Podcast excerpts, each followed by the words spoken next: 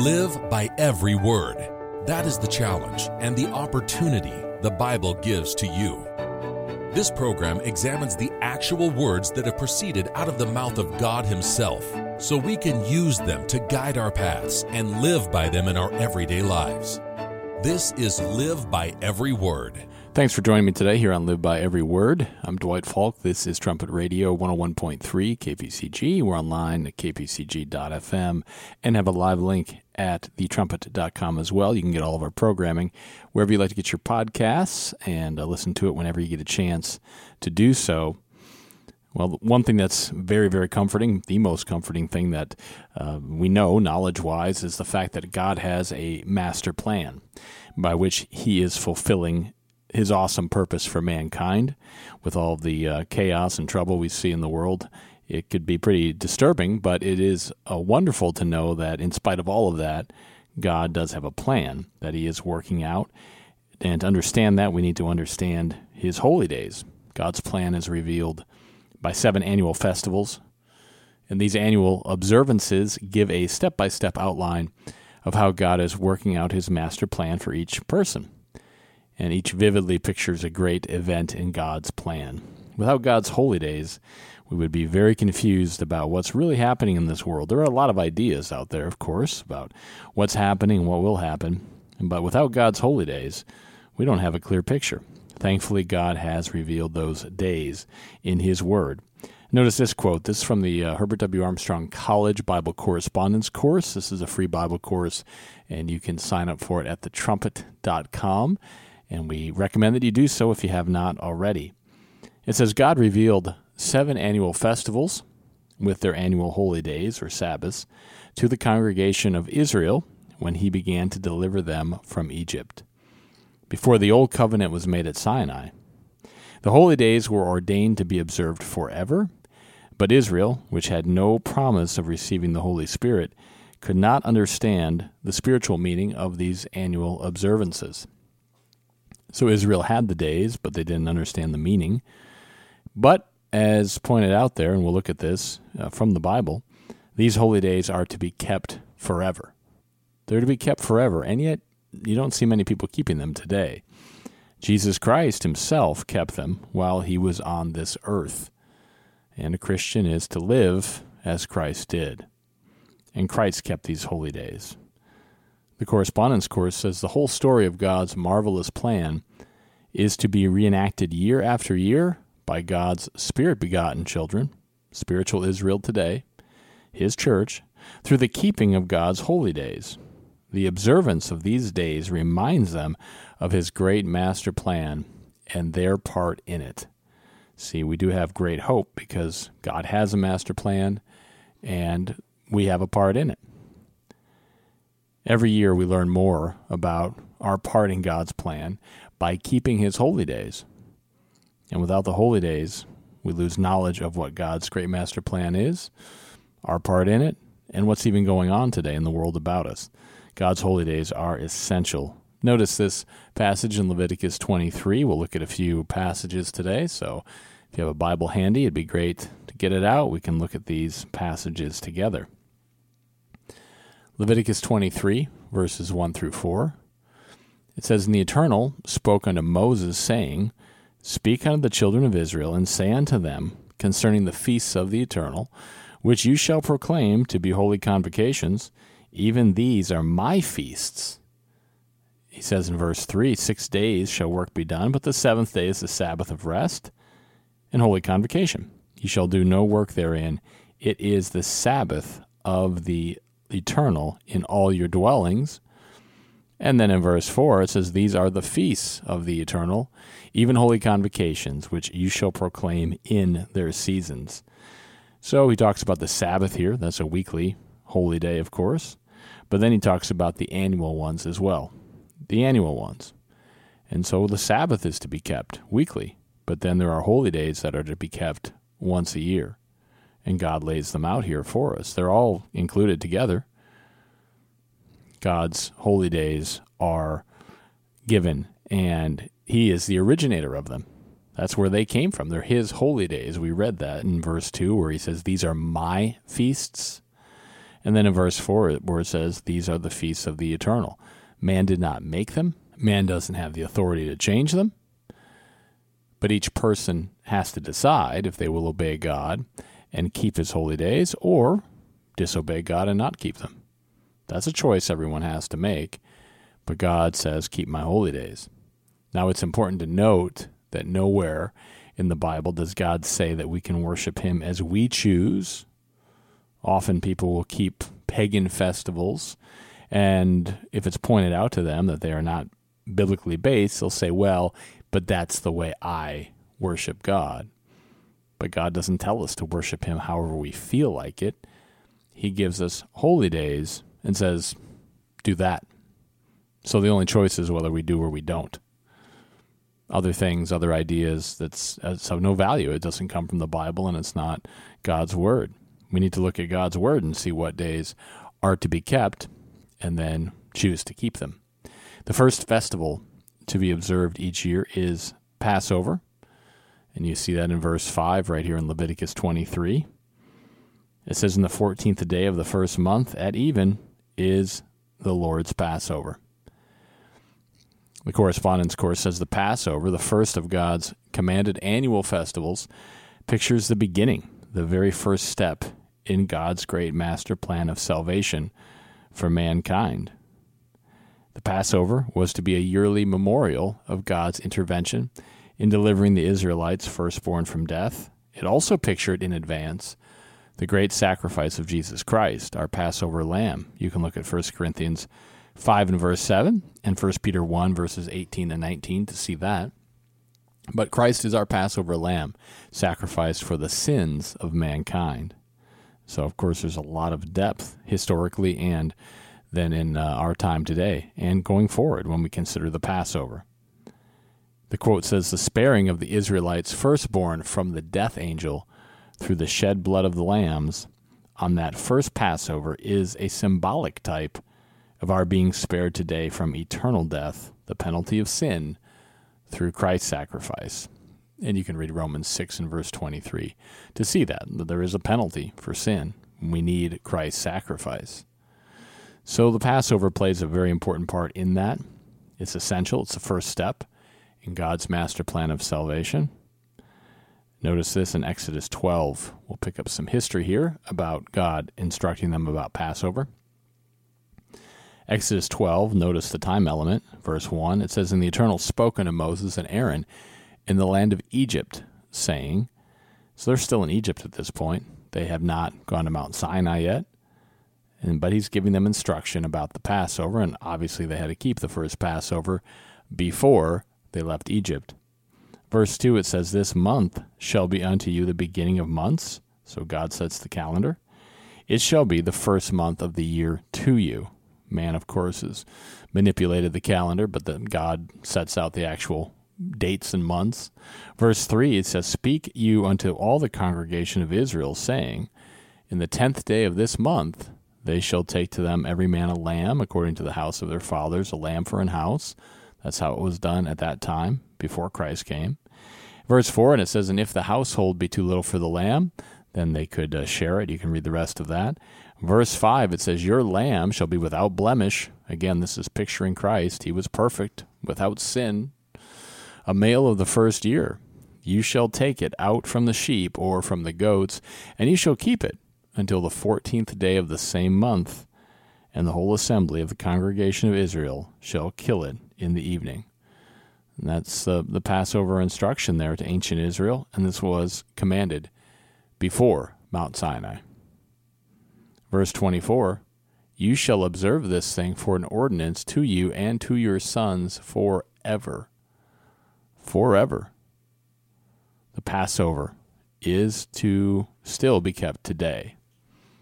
Christ kept it himself, and he showed us how to do it. Ancient Israel, they did it in a certain way, but there's instruction for the New Testament church.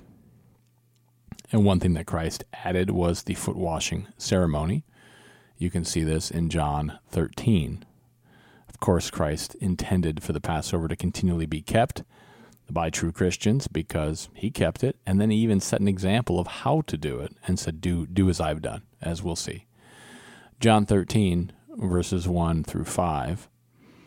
It says, Now before the feast of the Passover, when Jesus knew that his hour was come, that he should depart out of this world unto the Father, having loved his own, which were in the world, and he loved them unto the end.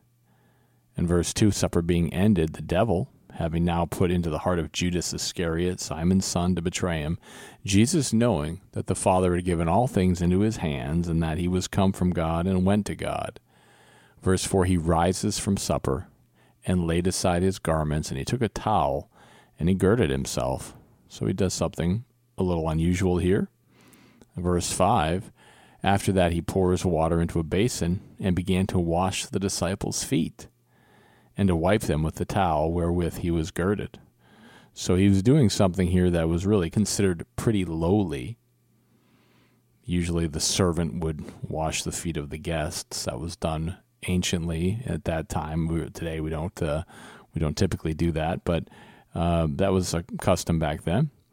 And uh, but that was something done by servants, very very low job as it were. But here he is as our Lord and Savior, and he's washing the disciples' feet and setting an example of humility. And notice what he says in verse 14. He says, If I then, your Lord and Master, have washed your feet, you also ought to wash one another's feet. Verse 15 For I have given you an example that you should do as I have done to you. So this is to be done at the Passover service. That's part of it, foot washing. They didn't do that in ancient Israel, but this is something that Christ instituted. And he is our Lord and Master. And he says, Look, I did it. I set you an example. You should do what I've done to you. You should do that as well. Wash one another's feet at the Passover. Of course, the Passover is to be kept, along with all of God's holy days. Christ kept them, and then he even gave us more understanding and, and uh, added the foot washing, and then also changed the symbols, as we'll see. And Christ really wanted us to keep the Passover and keep it in the way that He wanted us to at this time. So He gave this instruction. If it was to be done away with or not relevant anymore, why would He have kept it? And then further, why would He have given instruction for the future going forward, saying, Look, I gave you an example. You should do as I have done. Why would He give the example if it isn't to be followed? Well, of course, it's to be followed. So Christ changed the symbols as well, so that moving forward, we would keep it this way. Matthew 26, verses 26 through 29, we see what Christ did here. And again, all of these things he did so that we should follow and do the same. Verse 26, he says, and as, it says, and as they were eating, Jesus took bread and he blessed it and he broke it. And he gave it to the disciples and he said, Take, eat, this is my body. So he was showing the you know the sacrifice that he would have. His body would be broken. And we're to remember that. We're to memorialize that on the Passover. Verse 27, it says, And he took the cup, and he gave thanks, and he gave it to them, saying, Drink you all of it, for this is my blood of the New Testament, which is shed for many for the remission of sins. But I say unto you, I will not drink henceforth of this fruit of the vine until that day when I drink it new with you in my Father's kingdom. So the wine is a symbol as well. It's a symbol of his blood, as he explains. We don't have to guess at what that is. That's pretty clear. When did he do this? Did he do it once a week? No, they did it at the Passover. They did it at the Passover. And he said, I'm setting an example. You do what I do wash feet, have the broken bread and the wine and memorialize Christ's sacrifice. He did not abolish the Passover.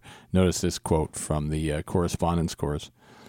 It just says that exact thing. Jesus did not abolish the Passover. It says, on the contrary, he spent some of his last hours on earth as a man teaching his disciples how to observe the Passover properly. And just use a little logic there. Why would he give further instruction if he was about to abolish it? That would be quite a waste of time. He didn't do that. He set an example and he gave more teaching so that we could keep properly going forward. It says he had the new symbols. Instead of annually shedding the blood of a lamb and eating its roasted body, we are now to use unleavened bread and wine. Why? because that's what Christ did. And a Christian follows Christ and uses God's Spirit. The New Testament Passover is to be kept, it says, as an annual memorial of Christ's death. It reaffirms year by year till he come, 1 Corinthians 11:26, the true Christian's faith in the blood of Christ, our Passover. That's in 1 Corinthians 5 and verse 7. For the remission of sins, as symbolized by the drinking of wine. Eating the broken bread symbolizes our faith in the body of Christ, broken open for our physical healing. Jesus Christ allowed his body to be ripped open in dozens of places by scourging until he could not even be recognized. And he suffered this torture so that we, through faith in his broken body for us, may have the forgiveness of our physical sins, the healing of our bodies when we are sick. You can see that in Isaiah 53 and verse 5, 1 Peter 2 and verse 24, Psalm 103 verses 2 and 3, and James 5 14 through 15. It says, in addition, so all that, in addition to the forgiveness of our spiritual sins through his shed blood. And so the broken unleavened bread is a reminder to us that it is by his stripes that we are healed. You know, people don't talk much about healing today, but Christ went through a physical beating to pay the penalty for physical sin. Sickness, death, ultimately, injury, those things are all a result of physical sin. It could be an accident, it could be ignorance, it could be doing something intentionally bad. But one way or the other, it breaks the laws that keep us healthy and fit we know we don't live forever physically, but while we're alive, God wants us to be in good health. And there's so many problems that occur because health laws are broken. Christ paid the penalty for that. And when he was on this earth, how many people did he heal? He went around healing people all of the time. If they had the faith and uh, if they believed him, and of course, he was just and, and working with them based upon their level of understanding. But he went through all this for us. The Passover is to be kept today. He went through it. He said, I, have done this now. I'm setting an example. You do as I have done. And he was talking about the foot washing, but then he went on to do the rest of it too the breaking of the bread, the drinking of the wine, going through that and, and consuming that and taking in that uh, bread and that wine and really Again, remembering and memorializing what he did, what he went through for us, and striving to have the faith that we need in the body of Christ and the faith in the blood of Christ, the remission of spiritual sins.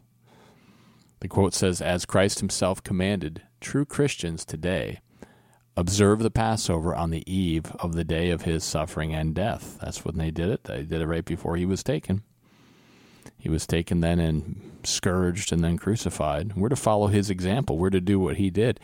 And, you know, some people might think, well, this sounds a little mysterious, you know, haven't maybe done this. I kept the Passover, but it's what Christ did. And a Christian is one who follows Christ, lives as Christ did.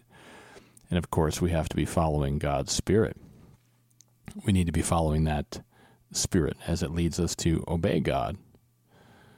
And sometimes people will ask, well, what's the exact date for the Passover or any of these festivals that are to be kept every year? Well, that varies because of the Roman calendar. The correct dates for all the festivals over the next several years are listed in the Holy Day Pocket Calendar. We have that free at thetrumpet.com as well. You can look it up and you can see the dates for each year of when these holy days are based upon God's word. And of course, the Roman calendar moves around. So we have to go back and look at um, God's calendar and make sure that things are being done on the right day. And that information is all at thetrumpet.com. You can look at the Holy Day Pocket Calendar. It's free right there.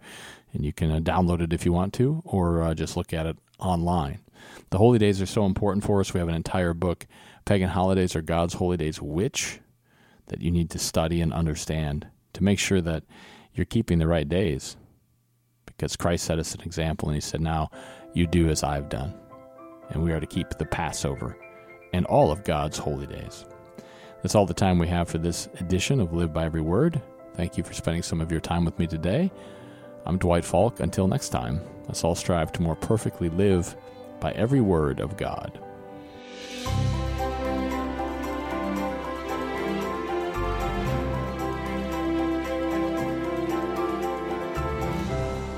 You've been listening to Live by Every Word on Trumpet Radio 101.3 KPCG and online at kpcg.fm and thetrumpet.com.